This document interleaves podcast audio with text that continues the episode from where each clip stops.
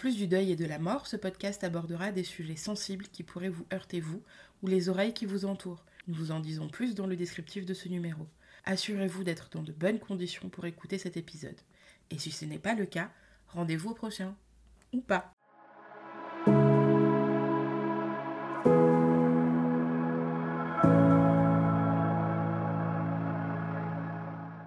Bonjour et bienvenue dans Par la Racine. Aujourd'hui, on va écouter Célina qui va nous raconter son rapport avec la mort. Bonjour Célina. Bonjour. Dit comme ça, c'est une super, super introduction. Peux-tu nous raconter quel est ton rapport avec la mort euh, et le deuil dans ta vie avant euh, tout euh, bombardement, effondrement, tsunami personnel? Moi, la mort, c'était quelque chose de très abstrait parce qu'on n'en parlait jamais concrètement, euh, il devait y avoir des photos de, des parents de mes grands-parents sur un buffet, tu vois. Mais guère plus. Euh, ma mère avait, euh, avait perdu un frère quand elle était jeune. Je le savais, je savais pas trop quoi, comment, pourquoi, qu'est-ce qui s'était passé. Je savais juste que c'était un gros trauma pour elle. mais on parlait jamais de mon oncle, on parlait jamais de la mort. J'ai eu une grand-mère qui a été beaucoup malade quand j'étais petite. J'ai quand même pas mal euh, traîné mes petites pattes euh, d'enfant dans, dans, des hôpitaux, mais, euh, mais sans me dire qu'elle allait mourir, tu vois. Enfin, c'était tellement un sujet tabou que j'ai jamais vraiment dit avant bien l'adolescence qu'elle pouvait potentiellement mourir quand même. Et puis la vie a fait son truc. J'ai perdu. J'ai perdu ma grand-mère, j'ai perdu un oncle encore un frère de ma mère. Euh, ça a été compliqué parce que euh, pour plein de raisons et notamment religieuses, je n'ai pas eu le droit d'aller enterrer ces personnes. Et du coup, euh, j'ai eu toute la partie décès, toute la partie veillée qu'on a fait chez mes grands-parents pour les deux. Mais j'ai pas eu le droit d'aller jusqu'au bout du truc, tu vois. Et c'est quand même compliqué de, cette sensation de pas avoir le droit d'enterrer ses morts. Ensuite, j'ai perdu un ami qui habitait au Brésil, donc autant te dire que bah, même tarif, hein. euh, tu ne peux pas. Euh, et ensuite, j'ai reperdu bah, mon, autre grand-père, mon grand-père maternel. Pareil, je ne l'ai pas enterré. J'ai perdu mon grand-père paternel, euh, que je n'ai pas enterré non plus parce qu'il est mort au Guatemala, parce que ma famille habitait là-bas. donc vraiment jusqu'à avant la mort de mon père, c'était un truc assez abstrait et surtout, j'ai jamais eu la sensation de pouvoir aller jusqu'au bout du truc et du deuil. Enfin, il manque toujours un peu l'étape euh, cruciale de l'enterrement, ou en tout cas de la cérémonie de fin, quoi. Euh, pourtant, j'ai vu euh, mes grands-parents, enfin ceux qui étaient en France en l'occurrence, mon oncle, tout ça, je les ai vus morts, hein, mais, mais l'idée d'aller jusqu'au bout, c'était assez abstrait. Bah, quand ça te tombe sur la tronche, déjà quand c'est un proche encore plus proche que ça, mais qu'en plus il faut aller jusqu'au bout. et eh ben tu sais pas comment ça se passe. Bref, je me suis retrouvée euh, au-delà de la trentaine à devoir enterrer mon père et à poser des questions de euh, bah on fait quoi? Ça se passe comment? Euh, Concrètement vois, tu vois, j'ai vraiment des questions basico-basiques de de très bien, maintenant on fait quoi quoi Je m'étais trouvée très con et voilà. Voilà, mon rapport avec la mort c'est ça, c'est que vraiment je frustration c'est pas le bon terme mais en même temps c'est ça tu vas se dire putain euh, ne pas avoir le droit enfin la sensation de pas avoir le droit d'enterrer euh, ses proches elle est quand même un peu ardos quoi. Et tu penses que cette sensation de pas avoir le droit te alors c'est vrai mais te cache une partie du, du deuil que tu te prends en plein fouet quand ton père meurt et tu dis ok les gars en fait moi j'avais juste fait les préliminaires et là faut passer à la suite et je suis au courant de rien en fait. Ouais Ouais, parce que autant l'annonce du décès, euh, voir le corps, les veillées, euh, enfin c'est quand même quelque chose de très particulier et très lourd, mais euh, moi les deux enterrements, bon après c'est quand même les deux enterrements les plus durs de ma vie, hein, mon père et ma mère, merci, mais ça m'a terrassé la gueule, et en même temps, bah, une fois que c'est fait, tu te dis, allez, c'est bon, ça c'est fait, on passe, enfin il va y avoir une suite qui va être compliquée, mais au moins il y a quelque chose, tu vois, il y a un truc ancré. C'est un peu une, ouais, une fermeture du dossier, quoi. Entre guillemets, hein, mais, euh, mais je trouve que ça aide, quoi. Et ben, ouais, moi ça a été. Euh, ça a pas aidé à mon deuil, et surtout, j'ai. Au-delà de la frustration, il y a de la colère, tu vois, de dire, mais putain, entre des questions de religion, des questions de euh, géographie et des questions de ah ben pas de bol. et ben putain mais mes morts moi je peux pas j'ai pas le droit de les accompagner tu vois une sorte de colère euh, qui m'a pas mal poursuivi. Mais tu penses que ta famille t'avait dit non parce que tu étais trop jeune ou que c'était une tradition familiale? Ah non, c'est alors euh, pour la question religieuse c'est parce que je suis une femme. et que dans ma famille, euh, alors il y a plein de façons d'enterrer des gens, euh, mais du côté de ma mère, euh, on est musulman, et du coup, quand ma grand-mère est décédée, il a été acté que les femmes n'iraient pas au cimetière enterrer ma grand-mère, mais qu'elles iraient le lendemain. Voilà, que c'est comme ça. Et du coup, on a un peu reproduit le schéma. C'est ce qui était acté, qu'on reproduise le schéma. Et quand mon oncle est décédé, ça a été tellement dur que je crois que certaines de mes tantes euh, sont allées en l'enterrement mais sont restées à l'extérieur du cimetière. Et donc elles pouvaient voir à l'intérieur du cimetière, donc elles n'étaient pas proches. Et quand la cérémonie s'est terminée, je crois qu'elles y sont allées. Bref, euh, mais ouais, ouais, il y, a frustration, il y a colère, quoi. Et il y a, ouais, tu as l'impression de pas aller jusqu'au bout du truc. Et du coup, tu t'es construit, entre guillemets, cette histoire du deuil avec un, un événement euh, bouleversant qui a été la mort de ton père? Oui Euh, alors, la mort de mon père, pour euh, faire court, on est en avril, pas du tout, on est en février 2020. Trois semaines avant le début du confinement. Et je reçois un coup de fil de ma belle-mère. À l'époque, tout le monde, toute ma famille paternelle vit donc au Guatemala, à l'autre bout du monde. Et puis ma belle-mère me dit écoute, ah, ton père est à l'hôpital. on l'a opéré d'urgence. Il avait un caillot de sang dans la tête de la taille d'une pomme. Ok, donc tu commences comme ça, et puis bah, finalement, euh, le caillot a été analysé, il y avait des cellules cancéreuses. Mon père est resté hospitalisé euh, plusieurs jours. Je me rappelle que je travaillais à cette époque, que j'étais dans un espèce d'entre-deux de euh, il faut bosser, il faut rester occupé parce que je voulais pas attendre sans rien faire un verdict, mais, mais en fait, bah, va travailler quand tu sais que ton père est en train de se faire opérer du cerveau et que les suites sont compliquées, qu'il parle plus, qu'il se réveille pas. Enfin bon, ça a été un peu euh, ardos. Je me rappelle que j'ai reçu un soir, j'étais en train de finir ma journée, j'ai reçu une vidéo de mon père en train de chanter. Je me suis effondrée dans l'open space, tout le monde m'a regardé un peu en mode qu'est-ce qui se passe? Tout le monde pensait que mon père était mort alors que moi je pleurais juste parce qu'il chantait. Première, euh, premier truc un peu chelou, et puis après, euh, bah, ça a commencé à appuyer un peu au niveau mondial hein, avec le Covid. Et hum, ils ont décidé de rentrer deux jours euh, avant le confinement. Euh, donc ils ont, tu sais, le film un peu euh, catastrophe, tu as deux heures pour quitter ton domicile, qu'est-ce que tu prends? Bah c'est exactement ce qu'ils ont fait, ils sont partis, ils sont arrivés en France. mon père a été hospitalisé à domicile dans une maison de location qu'ils avaient louée à l'arrache. et puis moi, bah, j'étais à Paris toute seule. eux, ils étaient dans le sud. Et puis son état s'est dégradé, donc j'y suis allée une première fois pour... Euh, bah parce qu'on pensait qu'il allait mourir à ce moment-là. J'ai vécu un des meilleurs moments de ma vie, je crois.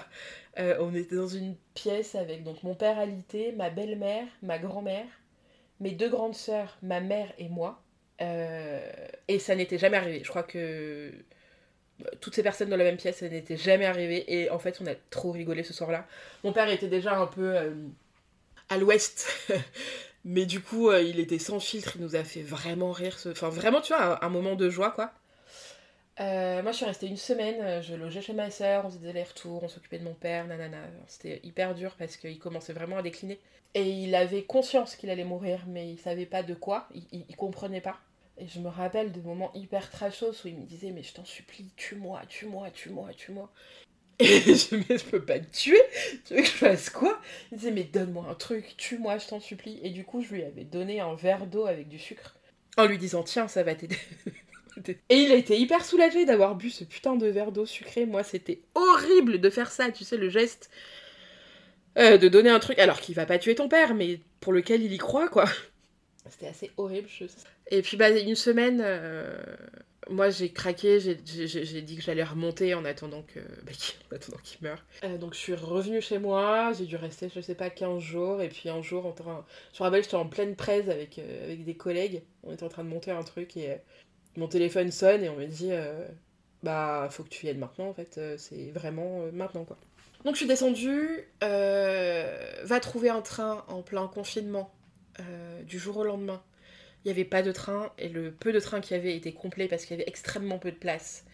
Euh, mon mec pouvait pas descendre avec moi, euh, va trouver un covoiturage de Paris à Agde. Impossible. Donc j'ai eu euh, finalement euh, une place, je sais plus comment. Enfin j'ai réussi à descendre. Je suis arrivée euh, le soir, je l'ai vu. Et le lendemain, ma belle-mère m'a appelé en me disant écoute, viens, enfin viens vraiment. euh, J'étais chez ma soeur, on, a débarqué. Euh, et là, c'était vraiment compliqué. Donc, il était hospitalisé à la maison. Et ils avaient décidé de le transférer à l'hôpital parce que ça devenait ingérable. Je me rappelle que quand je suis rentrée dans la maison, il y avait une respiration. J'ai jamais rien entendu de tel, quoi. Un truc hyper rauque, hyper rapide. Je, je pouvais pas rentrer dans cette maison euh, à l'entendre comme ça. C'était invivable. euh, et puis vers 15h, ils l'ont récupéré. Il est parti à l'hôpital. Et moi, euh, je suis restée dans cette maison avec ma grand-mère. Donc ma belle-mère était à l'hôpital avec mon père. Mes sœurs sont rentrées chez elles. Et moi, je me suis retrouvée toute seule dans cette maison. Silencieuse. Tu sais, il y avait eu ce bruit-là pendant des heures. Cette respiration qui me rendait malade. Et tu rentres dans cette maison. Et déjà, il n'y a plus personne. Il est encore vivant, mais déjà, il n'y avait plus personne. Et ça a duré 5 jours. 5 jours enfermé dans une maison qui n'est pas la tienne, avec ta grand-mère en tête à tête. Confiné dans un tout petit bled avec rien autour. Le contexte était. euh, pouah. Faut rappeler le confinement qui est quand même particulier parce que c'est-à-dire 5 jours où t'as pas pu voir ton père. Non, j'ai pas pu voir mon père. Alors je crois que j'aurais pu, mais je crois que j'avais. Je suis pas sûre. Si, il devait y avoir un délire de une personne par jour. Une demi-heure, tu vois. Et encore, tu vois, il y avait des priorités. Enfin bon. Puis tu peux pas sortir en fait. Enfin, tu vas où? T'as un kilomètre autour de chez toi, c'est que des petites maisons. Je me rappelle qu'au bout de la rue, alors pour le coup c'était à Agde, euh, plage, mais au bout de la rue il y avait la mer, mais elle était barricadée, on n'avait pas le droit d'aller voir la mer. Je me rappelle ma grand-mère me dire Ah, quand même, ils nous ont même enlevé la mer, c'est quand même pas sympa. Je sais pas, non, c'est pas sympa. T'as pas d'échappatoire en fait, t'es obligé d'être là. euh, Voilà, donc c'était insupportable. C'est le père de ma belle-mère qui m'a appelé pour me dire que c'était terminé. Il m'a appelé moi, et à ce moment-là, il y avait ma grand-mère et mes sœurs, mes deux grandes sœurs, qui étaient avec nous.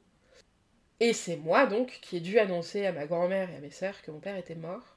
Euh, C'est pas facile, hein Euh, Elles ont dû voir à ma tête que, que, je, que je revenais dans la pièce, euh, l'air totalement déconfit, et je me rappelle pas. Je sais qu'on est allé voir mon père avec une de mes sœurs. D'ailleurs, euh, bisous, euh, bisous à Daous Merachi et son podcast mortel, parce que quand je suis allée voir mon père, il portait une minerve. Et, euh, et je m'étais dit, enfin sur le coup, vu que j'avais déjà écouté le podcast mortel, je m'étais dit, ah oui, c'est vrai, c'est normal, c'est c'est pas. Mais je sais que si j'avais pas écouté ce podcast-là, je me serais posé la question pendant des mois de me dire, mais putain, pourquoi il portait une minerve? Pourquoi il portait une minerve du coup? Bah pour, euh, pour refermer le... la bouche en fait, enfin pour maintenir la bouche fermée, il me semble. Et... Voilà, je, l'explique très bien dans ce podcast, je vous invite à l'écouter. Je mettrai des refs dans la petite description de l'épisode si besoin. Mais du coup, euh, tu vois, j'avais déjà un peu des, connaissances un peu techniques grâce à ce podcast-là. Mais, mais, mais, mais pas, pas, pas- pas pour de vrai. Enfin, quand tu le vois, tu te dis, ah oui, quand même, c'est quand même très particulier. Et les jours qui ont suivi ont été très longs parce que euh, il est mort le 30 avril, on l'a enterré le 5, mais euh, il y a eu des histoires de week-end, de jours fériés, de machin. Euh, ça a été long. Ça a été très long. Et entre euh, ces deux dates, il y a eu l'anniversaire de ma sœur, ma petite sœur qui fêtait ses 16 ans. Et fêter les 16 ans de ta petite sœur entre la mort de ton père et son enterrement, en plein confinement, c'est quand même un sacré délire parce que bah va faire une fête quoi, c'est pas possible. Tu vois? Et en même temps, on avait tous besoin d'un truc joyeux, donc on avait patouillé un truc euh, totalement nul. Je crois que ça nous avait fait tous euh, beaucoup de bien. Je crois qu'on avait quand même pas mal rigolé ce jour-là. C'est marrant que tu me dises ça. J'avais oublié aussi qu'il y avait les 16 ans de ma, de ma cousine entre le décès de ma mère et son enterrement. Et pareil, t'es obligé de faire, t'es obligé de faire plaisir et de, de, de- bah, la vie continue, donc c'est important. Et ma grand-mère m'avait dit, Oh, je sais pas comment vous avez fait, moi j'aurais été incapable.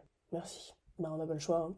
Pardon, t'as ressenti quoi à, l'annonce euh, quand, on t'appelle pour dire que ton père est décédé euh, avant que tu l'annonces à ta grand-mère? Dans ce laps de temps, avant que tu rentres dans cette pièce avec ta, gueule déconfite, euh, toi, Célina, t'as ressenti quoi? Je sais, j'ai senti un espèce de craquement, tu sais, dans. Un truc qui se brise, quoi. Le crack de. Oh. D'une, mon père vient de mourir. Double peine, c'est à moi de l'annoncer, quoi. Enfin, c'est quand même hyper symbolique d'annoncer à la mère de quelqu'un en plus c'est ta grand-mère, que son fils vient de mourir, de l'annoncer à tes sœurs. Il y a eu 4 secondes hein, entre le moment où je suis rentrée dans la pièce. Mais ouais, le. Enfin, c'est vraiment une responsabilité, je trouve, quand même. Euh, puis après, bah, il a fallu annoncer, euh, j'ai appelé mon mec, il a fallu que je l'annonce à ma mère aussi, euh, qui était divorcée depuis des années, mais, mais c'était son, enfin pas, pas, son premier amour, mais un peu l'amour, tu vois, enfin, j'en suis née, quoi. Donc, c'est vraiment une relation qui a compté et ça a été compliqué, enfin, ça a été compliqué aussi d'annoncer la suite. Ouais, annoncer la mort de quelqu'un, même si tu t'y attends, même si tu le sais, même si tu sais que ça va arriver, que c'est imminent, le dire, bah ouais, c'est maintenant et ça y est, euh, c'est particulier quand même. Hein. Et puis tu te dis que factuellement, tu restes forcément dans la mémoire des gens à qui tu l'as annoncé. Tu vois, il y a un peu un ricochet de moi, c'est donc euh, le père de ma belle-mère qui me l'a annoncé, mais moi je l'ai annoncé à mes frères, à mes, mes soeurs et mes, ma grand-mère. Autant moi je vais avoir le souvenir de ce mec-là, autant elles, elles vont avoir mon souvenir à moi leur annonçant ça, tu vois. Et il y a un peu un côté de, ouais, de responsabilité. Euh, ouais, et du coup, ça m'a. En fait, je, me rends compte que vu que c'était des jours très flous, tu vois, le confinement, on faisait rien, on faisait toujours. Enfin, forcément, t'es bloqué, tu vois. Euh, c'est une dizaine de jours qui est pas palpable dans ma mémoire, mais euh, où j'ai beaucoup de hum, souvenirs très précis, tu vois. J'avais brodé. Je, parce qu'il fallait bien s'occuper, j'avais brodé un truc à mettre dans la tombe de mon père. Euh, je revois mon petit frère en train de chercher des cailloux en forme de cœur pour le mettre avec mon père. Euh, un truc qui te bute la gueule en fait. Le gamin il avait 6-7 euh, ans quoi. non, tu n'as pas à chercher un caillou en forme de cœur pour le mettre avec ton papa qui est mort. Dans la vie, t'as pas, tu, tu devrais pas voir, vivre ça quoi. C'est insupportable à voir. Je me rappelle de la cérémonie avec. Ah non, on va peut-être recommencer d'abord. Vu que mon père est mort en période de Covid, euh, il est mort et le lendemain, on a eu une heure euh, au funérarium pour le voir dans son cercueil et après son cercueil a dû être scellé. Donc on n'a pas eu tout le truc de la veillée, de pouvoir rester avec lui et tout parce que bah c'était comme ça à l'époque. On avait une heure et après le cercueil a été scellé. Alors vu que dans la famille de ma belle-mère euh, ils sont tous plus ou moins dans les pompes funèbres, on a eu deux heures. on avait resquillé. Ah mais c'était incroyable, attends, c'était incroyable à l'époque. Mais c'est vraiment une période hyper chelou, quoi. Enfin, c'était vraiment... Ah. Après, on a eu la cérémonie euh, avec un prêtre. Je m'étais dit, putain, le mec, il a quand même un talent de claquette incroyable. Parce qu'on lui avait, j'imagine que ma belle-mère lui avait donné quelques éléments de vie, tu vois, là où il est né, les études qu'il a faites, euh, qu'il était cuisinier, nanana, nanana. Wesh, le mec, il a brodé pendant 20 minutes, c'était parfait tout était juste. je me dis, putain, les gars, ils sont, ils sont bons, quoi. Pour écrire des... c'est un métier, hein. Ah ouais, mais c'est ouf. Franchement, je me dis, euh, eh, chapeau, quoi. Euh, et après, il a fallu l'enterrer. Et alors, l'enterrement... Bah, alors, déjà, les cérémonies, pareil, je crois qu'on n'avait pas le droit d'être plus de 20. Ce qui nous arrangeait parce que petite famille, et surtout, bah, vu qu'il avait vécu les 15 dernières années au Guatemala, euh, bon, bah, finalement, on n'était pas tant, et de toute façon, bah, on était tous confinés, donc on n'avait pas le droit de bouger. Mais euh, pour l'enterrement, on était pile poil, je crois que c'était 10. Et on était pile poil 10. Et pour la crémation avant. Euh, parce que mon père a eu une crémation et après on a fait enterrer ses cendres. La double peine. le feu et la claustrophobie. Allez, bim euh, Bon bref, c'était son choix, mais du coup pour la crémation, on a dû faire des choix parce que c'était 4 personnes et on pouvait pas être plus que ça. Et tu choisis comment, les 4 personnes? C'est quand même incroyable.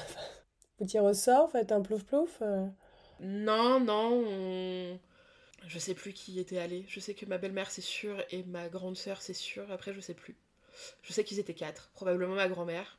Je sais même pas, je me rappelle plus. En fait, c'est tellement flou que je me rappelle pas. Moi, je sais que j'avais dit que j'étais pas super euh, chaude. Pardon, pour la crémation. T'as pas envie de te cramer à ce moment-là, quoi Allez, on fait les blagues. Euh, j'avais dit que je garderais peut-être une place, euh, peut-être, et puis finalement je suis pas allée, mais, mais ouais, en fait on a fait un peu à l'ordre de, d'importance, quoi. Enfin, ma belle-mère d'abord, potentiellement ma grand-mère, en fait, enfin les enfants après, et après s'il restait de la place, peut-être la belle famille, je sais plus qui c'est qui est allé. Mais en fait c'était vraiment un délire cette époque, de se dire, bon bah, t'as 10 personnes, et tu peux pas d'avoir plus de 10 personnes pendant un enterrement. Bah comment tu choisis? Nous ça allait parce que bah voilà, euh, la force des choses, mais je me dis, euh, une famille normale, tu vois, qui tout le monde habite dans la même région, comment tu choisis? Tu, tu dis, euh, Ah bah non, toi non, euh, t'es moins important que moi. euh, Enfin, ça a dû créer quand même un- des conflits, quoi. Ça doit être compliqué, effectivement. Bon, si ça reste une crémation, c'est quand même une- un acte assez particulier. C'est vrai que tu te bats pas pour la crémation de quelqu'un. Mais c'est vrai que quand c'est ton père, te dire qu'il faut choisir entre ta grande sœur ou toi, euh, c'est dur. D'autant que nous, on l'a réenterré après. quand même. donc, donc il y a eu quand même cette cérémonie-là. Moi, depuis, je ne peux plus écouter de Edith Piaf. euh, ce n'est pas possible parce que quasiment toutes les chansons étaient autour de ça. Euh, écoutez, mon Dieu, d'Edith Piaf, tu, tu veux me tuer en 4 secondes. Euh, tu, me, tu me mets ça, je vois ma belle-mère en train de chanter cette chanson à mon père. Putain. Et et est-ce qu'on peut parler des urnes funéraires? Parce qu'on n'en a pas parlé pour ta mère. Mais euh, moi, mon père, il faisait euh, 1m80. euh, C'était vraiment euh, une, une armoire à glace, quoi. Euh, Costaud, euh, trapu. euh. D'où mon père, aussi costaud, rentre dans cette petite putain de boîte toute petite. C'est quand même C'est lourd quand même, hein alors moi je l'ai pas je l'ai pas porté. Mais quand même, je te dis la différence de, de, de- de volume, enfin c'est quand même moi ça m'avait un peu choqué, tu vois, enfin encore une fois, je n'avais pas vu euh, je n'avais jamais rien vu moi. Si ce n'est les représentations qu'on a dans les films qui sont tellement fausses, putain. Le lendemain, je suis rentrée chez moi parce que c'était il fallait que je rentre en fait, tu vois, c'était voilà, c'est fini, il faut que je rentre. Et je me rappelle pas des, euh, des mois qui ont suivi. Enfin, je sais que donc il a été enterré début mai. Moi, j'ai repris le travail mi-juin parce que euh, j'étais en chômage partiel, bla bla bla bla, et que j'avais décidé qu'il fallait que je reprenne parce que sinon j'allais sombrer.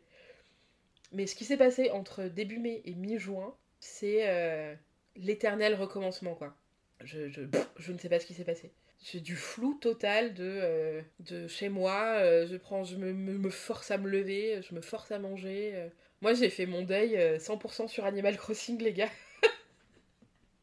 je me levais, j'allumais Animal Crossing, j'allais cueillir des fleurs et, et des pêches. j'allais à la pêche et j'allais parler à mes habitants. Vraiment, je, je- vraiment, hein, j'ai fait mon deuil là-dessus. Ça m'a tellement vidé la tête. C'était tellement un univers doux et mignon qui n'existe pas que vraiment.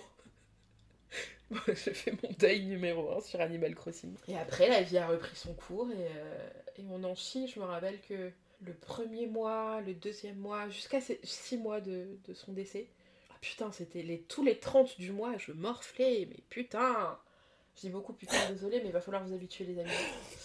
Euh, Ouais, j'ai- une zone de flou. En plus, c'était vraiment.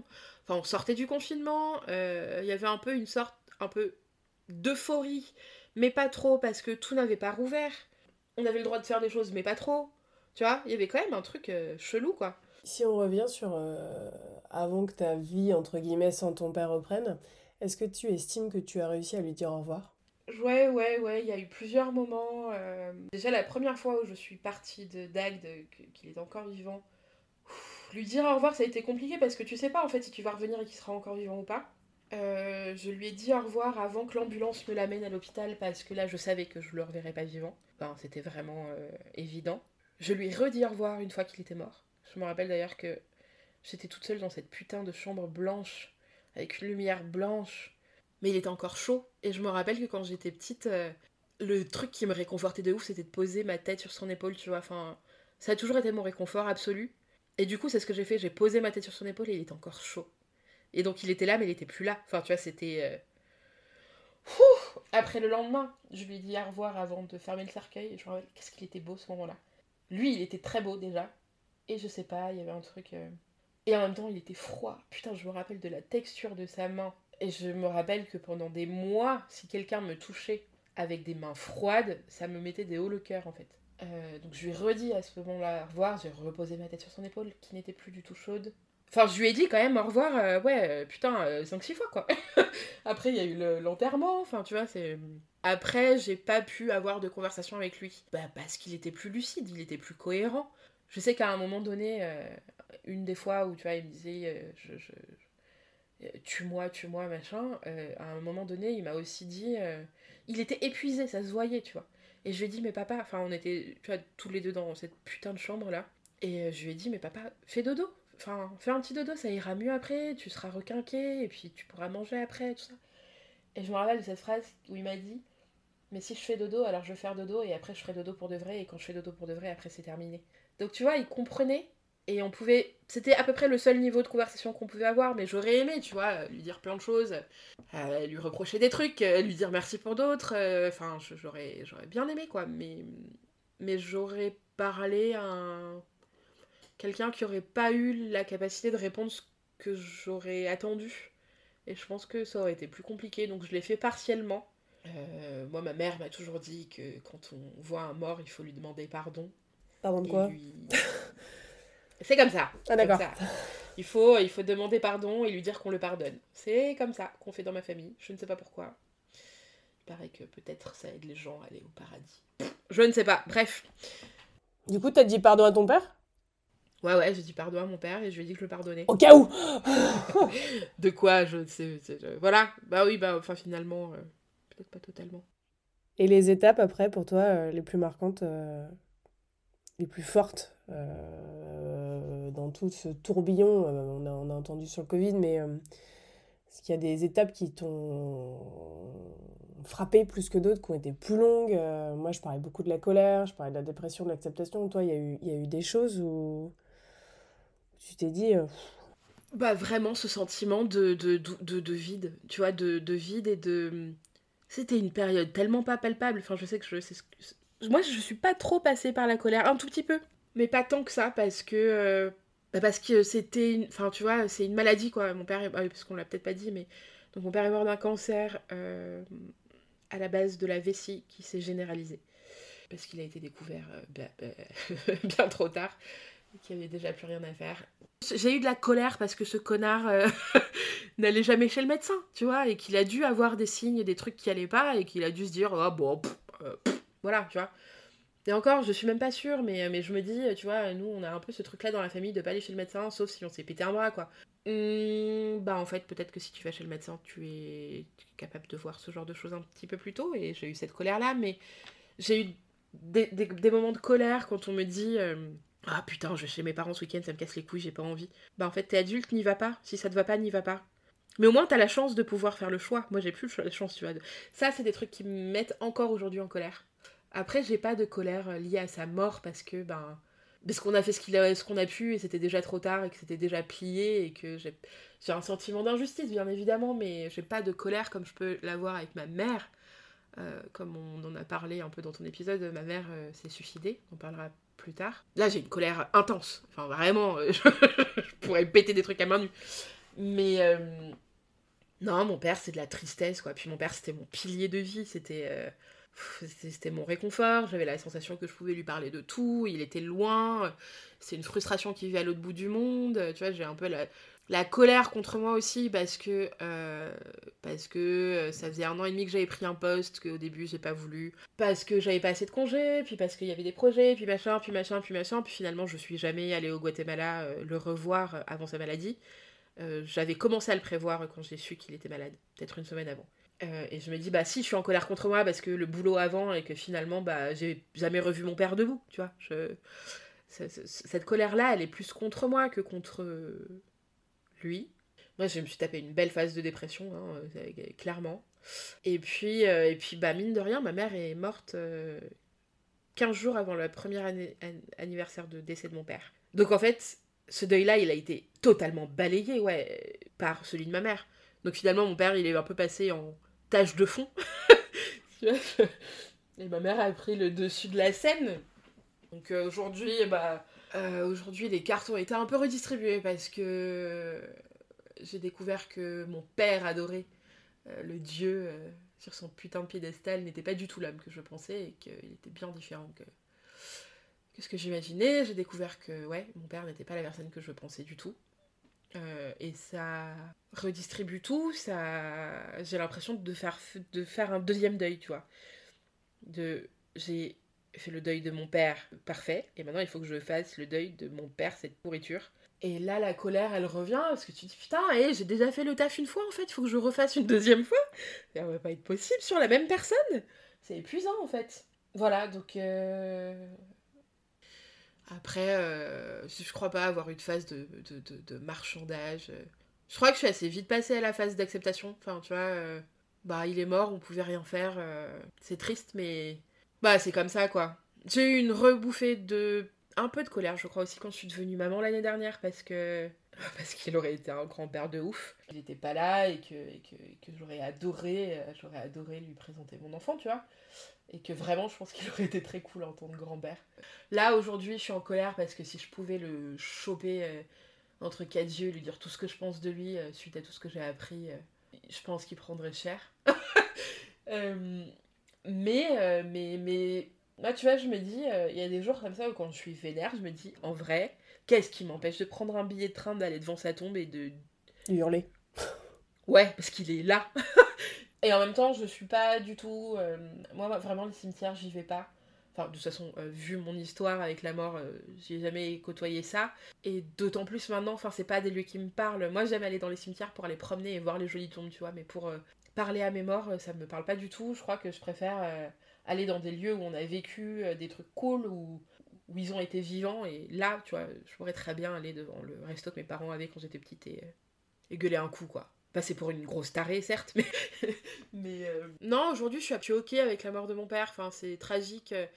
Ça a été très, très, très vite. Parce qu'entre le moment où on l'a su et le moment où il est mort, il y a peut-être un mois et demi qui sont passés. Ça a été traumatisant parce que j'ai vu, euh, j'ai dû faire des trucs euh, vraiment euh, ardos. Mais, euh, mais ouais, je suis ok avec ça, tu vois. Et bah, il est mort, c'est triste. Voilà. Tu vois, c'est bizarre. Il y a des moments, je, je, je- Il y a des moments, je suis même pas triste en fait. Je me dis, bah, c'est comme ça. Voilà. Je te renvoie à la question, tu ne penses pas que le décès de ta mère a aussi un peu euh, accéléré ou provoqué cette, euh, cette euh, acceptation du deuil, entre guillemets. Quand j'ai acceptation, c'est pas qu'il soit mort, mais c'est bon, je peux en parler avec plus de souplesse, plus de, de, liberté, plus de recul. Ah mais totalement, totalement.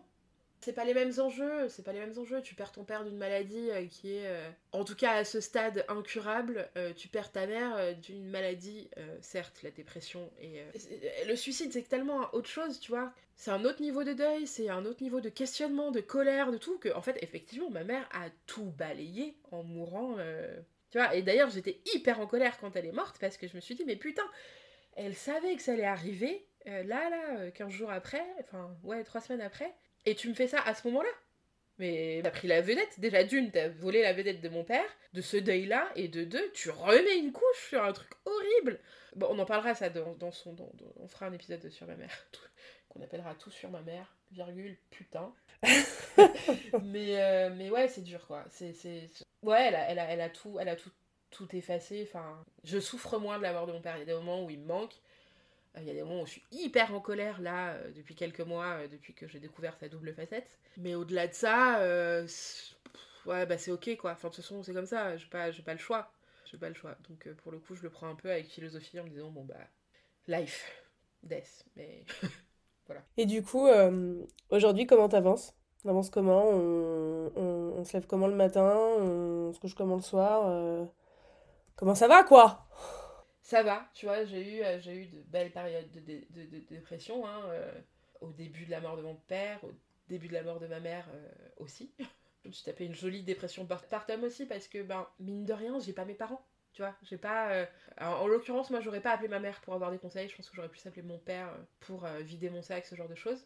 Bah, j'ai pas cette possibilité-là. Ça, ça m'a un peu ravagé la tronche. Et en même temps, bah, j'ai pas et je compose avec. Et en vrai, ça va. Enfin, vraiment, euh, je vais bien. euh, euh, je suis plutôt heureuse dans ma vie. j'ai des projets. je, je- on avance. Fais un bébé quand même. euh, donner la vie euh, juste après euh, deux décès, c'est quand même pas anodin non plus, mais c'était aussi bah, une volonté d'avancer, tu vois, et de transmettre, de me dire, ok, qu'est-ce que je transmets moi en tant que mère à qui Qu'est-ce que mes parents m'ont transmis Enfin, j'ai eu pas mal de réflexions là-dessus. Mais globalement, ça va, hein, les gars. Il y a des jours qui sont durs, tu vois. Il y a des jours, quand je parle de lui, sur les derniers événements appris, j'ai une colère noire. Il y, y a des jours où je me sens très triste. Bah, parce que c'était quand même mon pilier, quoi. Mais vraiment, globalement, 95% du temps, ça va quand même très bien, quoi. C'est c'est dur hein, à dire, enfin, j'ai l'impression d'être un peu un monstre en disant ça. Oh, t'inquiète pas, on, on verra ta face euh, sombre avec ta mère, je pense. Oui. Sur ton, c'est aussi se dire, euh, sans cloisonner les choses, mais dire qu'effectivement ton père, tu l'as, tu l'as digéré. euh, Mais par la force des choses, en fait, je crois. Je, je pense que si ma mère n'était pas morte dans ces conditions euh, et avec ce timing, je sais pas si j'en serais là aujourd'hui sur le deuil de mon père. Hein. Je pense pas. Je pense pas du tout. C'est fou, il faut toujours qu'il y ait un deuil qu'on chasse un autre, quoi. Vraiment. Ouais, bah alors on va se calmer deux secondes si vous voulez bien. Oui. Mais euh, ouais, c'est. Vraiment, ça va. Je me dis que. Ouais, c'est comme ça en fait. Je, je vais bien. euh, Des fois, j'ai des moments de mélancolie, quoi, mais. hum, Ouais, ça va. ça va. La conclusion, c'est que vraiment, ça va. J'en ai chié pendant trois ans et demi. Mais en réalité, euh, moins que ça, parce que depuis que, depuis que j'ai appris ma grossesse, je crois qu'il y a eu aussi un déclic de se dire euh, bon, bah maintenant, les morts, ils sont gentils, mais ils restent où ils sont. Euh, maintenant, nous, on avance, on focus sur la vie, qu'est-ce qu'on fait de tout ça? Comment on crée un petit être un peu équilibré et, réussi Et c'est ça, moi, je crois que c'est ça qui m'a aussi beaucoup aidé à faire mon deuil. hein, c'est ma fille, enfin, vraiment. Je me rappelle que quand ma mère est morte, ma tante m'avait dit Ah, ce qui te sauvera, c'est de faire un enfant, euh, ça, te sauvera. Et j'étais très en colère qu'elle me dise ça parce que je voulais pas que mon enfant soit un pansement. Et factuellement, ma fille n'est pas un pansement, mais c'est le putain de meilleur antidépresseur du monde, quoi. elle me fait rire, elle, avance, tu vois, elle, se pose pas ce genre de questions, elle est dans toute sa naïveté, dans toute sa, joie, et, ça, c'est un bonheur au quotidien, et c'est ça qui me fait avancer, je. Donc euh, globalement, ça va, mais par contre, ne faites pas des gosses pour ces raisons-là, quand même. C'est pas forcément une bonne chose. Et euh, t'as, t'as quelque chose que tu veux nous partager, nous raconter, de creuser davantage, aller plus loin sur un, un point particulier ou quelque chose que tu n'as pas du tout abordé euh, pendant le podcast et tu veux revenir dessus? Je pense qu'on l'a déjà dit dans l'épisode de l'or, mais... Et je déteste qu'on me dise ça. Le temps? Mais en fait, le temps, le temps, enfin, le temps, il m'a fait beaucoup de bien. Et c'est vrai que il y a des moments où c'est dur, hein, on va pas se mentir. Il y a des moments où c'est compliqué, il y a des moments où je me sens un peu abattue, je me sens vide, machin. Mais globalement, le temps, il fait 95% du taf, quoi. Un bon psy aussi fait bien le taf. Encore une fois, bisous euh, au nôtre. Globalement, ma vie, elle sera jamais pareille. Globalement, je serais incapable d'écouter Edith Piaf sans broncher ou, euh, ou Johnny. Enfin, non pas que j'écoute Johnny, mais mon père euh, chantait ça régulièrement et la voix de Johnny me fait pleurer encore, tu vois. Il y a plein de petits détails, des trucs qui me font penser à mon père et qui vont me ravager la gueule sur le coup parce que je les ai pas vus venir. J'ai accepté que ma vie sera jamais pareille et que, que ça fasse partie de moi, quoi. Et c'est déjà un bon pas en avant, je pense. Est-ce que tu te considères comme une orpheline sachant que t'as plus ton père et ta mère? Eh ben non. Non, parce que dans ma tête, les orphelins, c'est des enfants. C'est des enfants. Et moi, je suis pas enfant. Enfin, j'ai perdu mes... Ma mère est morte, j'avais 34 ans. Je suis pas enfant, tu vois. Euh, pour moi, un orphelin, c'est euh, un orphelin de père ou de mère, mais d'un enfant. Euh, alors que factuellement, oui, euh, quand on regarde... C'est un truc qui m'a travaillé quand euh, je les ai perdus. De regarder les définitions de ça. Et oui, factuellement, je suis orpheline. Mais... et quand même, c'est un délire, le syndrome de l'imposteur. Je me sens pas légitime à être orpheline parce que j'ai perdu mes parents. J'avais quand même plus de 30 ans et, et- et j'ai eu la chance d'avoir mes parents pendant plus de 30 ans. Donc je me sens pas légitime à me faire appeler orpheline. Alors que factuellement, oui. On va peut-être pas finir là-dessus. Allez, c'est toi qui conclus, c'est le mot de la fin. Aujourd'hui, on en est où? On conclut comment ce podcast? Euh, parler de ton père, euh, pendant 45 minutes, euh, ça fait quoi? Alors, parler de mon père pendant 45 minutes, qu'est-ce que ça me fait? Euh, C'est drôle parce que ça fait quand même euh, des mois qu'on parle de ce podcast hein, et que je me pose la question de qu'est-ce qui va sortir. Je crois que j'ai très envie de l'écouter, moi, pour réécouter ce que j'ai dit et voir ce qui en est sorti. Euh, non, je me rends compte que j'arrive à, parler de lui sans pleurer, tu vois, ce qui était quand même pas gagné il y a encore quelques mois. Ouais, je me savais pas si j'allais pas un peu craquer à un moment donné. Tu vois, les seuls trucs qui me font vraiment fondre, c'est vraiment un truc, des souvenirs musicaux, des souvenirs gustatifs. Père était cuisinier, donc il y a des trucs qui sont très liés. Euh, ou alors des images horribles de euh, du dessin que mon petit frère a fait sur le cercueil de mon père. Tu vois, ça, ça peut me buter assez facilement, mais euh, mais, mais comme j'en ai pas forcément trop parlé en détail, bah ça va, j'ai pas eu à pleurer. Donc je suis assez contente de ça, de, de me rendre compte aussi en parlant dans ce podcast du chemin concret parcouru, ça c'est vraiment chouette quoi. Voilà, donc le mot de la fin c'est que le chemin il est dur et pavé de tas de merde. On parle mal dans ce podcast, dis donc, Célina Oh, ça va. mais, euh, mais le, chemin, bah, en fait, euh, il va forcément en, en avançant, quoi. En, en positif. Ah ça c'est clair qu'on recule jamais sur ce, sur ce putain de chemin. Des fois on peut s'arrêter sur un point de côté. Si, des fois, il y a des petits, il y a des petits passages, quand même. Moi, j'ai eu l'impression, à certains moments, de reculer un peu, mais, mais globalement, euh, on avance. On avance. Le mot de la fin On avance? Le mot de la fin, c'est qu'on avance, c'est qu'on n'a pas le choix et que, que malheureusement on se fait à toutes les situations du monde, même les plus inacceptables, et que finalement ça fait partie de notre quotidien et qu'on s'y fait. C'est pas très positif. Merci Célina. Merci. Écoutez, on espère que ça vous a plu, on espère que ça vous a donné envie de nous écrire pour nous parler. Euh, nous, on a commencé déjà à avoir des retours où les gens sont assez chauds de nous parler, donc on espère que ça va continuer, que ça va vous donner envie. Et on vous dit à bientôt. À bientôt et merci pour l'écoute. Bisous.